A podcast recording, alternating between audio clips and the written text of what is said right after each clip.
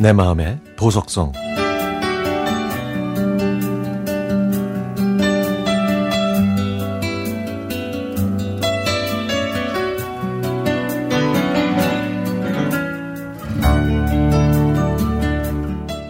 아이가 새벽까지 아픈 바람에 잠을 설쳐서 비몽사몽 상태로 출근했습니다. 구내식당에서 점심을 먹었더니 피곤해서 숙직실에서 잠깐 눈을 좀 붙일까 하다가 어제도 운동을 못했는데 그냥 있으면 더 피곤할 것 같아서 차라리 땀을 흠뻑 흘리자고 마음을 고쳐먹었죠. 사무실에 가져다 놓은 간편복과 운동화로 갈아 신고 회사 옆에 있는 낮은 산에 오르기 위해 나섰습니다. 아침은 쌀쌀했지만 한낮의 햇살은, 햇살은 아직 따갑더군요.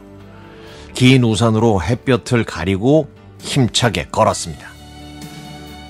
오늘도 운동을 하냐는 후배의 물음에 저는 식탐이 많아서 운동한 만큼 더 먹기 위해 운동한다고 얘기했죠.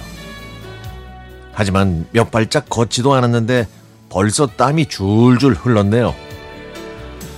5년 전에 직장이 이곳으로 오면서 제가 제일 좋아했던 건 바로 옆에 등산로가 잘 닦여진 낮은 산이 있다는 것이었습니다.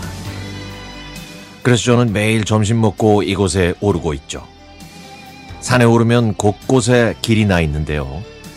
어제는 이곳을 걸었고 오늘은 다른 골짜기를 걸었습니다.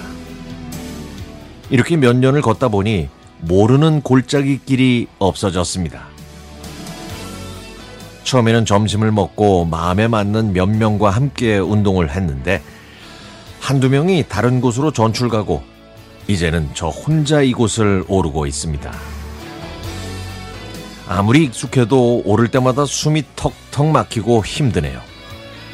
가끔 아유 그냥 편히 쉴 걸 내가 왜 사서 고생을 하고 있지 이런 후회도 하지만 계단을 다 오르고 보이는 시내 전망을 보면 그래도 오길 잘했다는 생각이 들죠. 처음에는 혼자 다니는 게 조금 무서웠는데 이제는 매일 만나는 사람끼리 인사를 주고받을 정도로 익숙해졌습니다. 제가 점심 운동을 시작한 건 갑작스레 몸이 불어나 건강에 이상이 생겼기 때문이었지만 살은 산을 타면서 살도 빠지고 건강도 좋아졌습니다. 저는 이곳에서 사계절을 경험하고 있습니다. 앙상한 나뭇가지에 파릇파릇 새싹이 돋고 진달래가 피는 봄, 진한 아카시아 향기를 음미하는 여름, 떨어진 낙엽을 밟으며 진한 국화꽃 향기에 코가 호강하는 가을, 눈이 내리고 서리빨이 서는 겨울까지 저는 이곳에서 사계절을 느꼈습니다.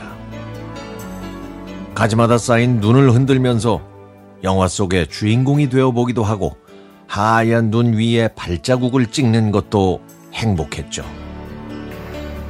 그런데 이런 등산로에는 저만 있는 게 아니더라고요. 오늘은 산에서 나무를 타고 있는 귀여운 청설모를 봤거든요. 이렇게 빠른 걸음으로 산을 한 바퀴 돌면 온 몸이 땀범벅이 됩니다. 회사 숙직실에서 샤워하고 다시 업무에 복귀하면 기분도 좋아지고 일의 능률도 오르죠. 커피 한 잔 마시고 그냥 쉬었다면 느끼지 못했을 이 행복. 땀을 흘리는 게 이렇게 기분 좋고 행복하다는 걸 운동을 하면서 알게 됐습니다. 동료들과 수다를 떨면서 스트레스를 푸는 것도 좋지만 혼자 오르는 산의 매력에 푹 빠져서 어제도 오늘도 산에 오릅니다. 제 두 다리가 허락하는 한 계속 오를 것 같아요.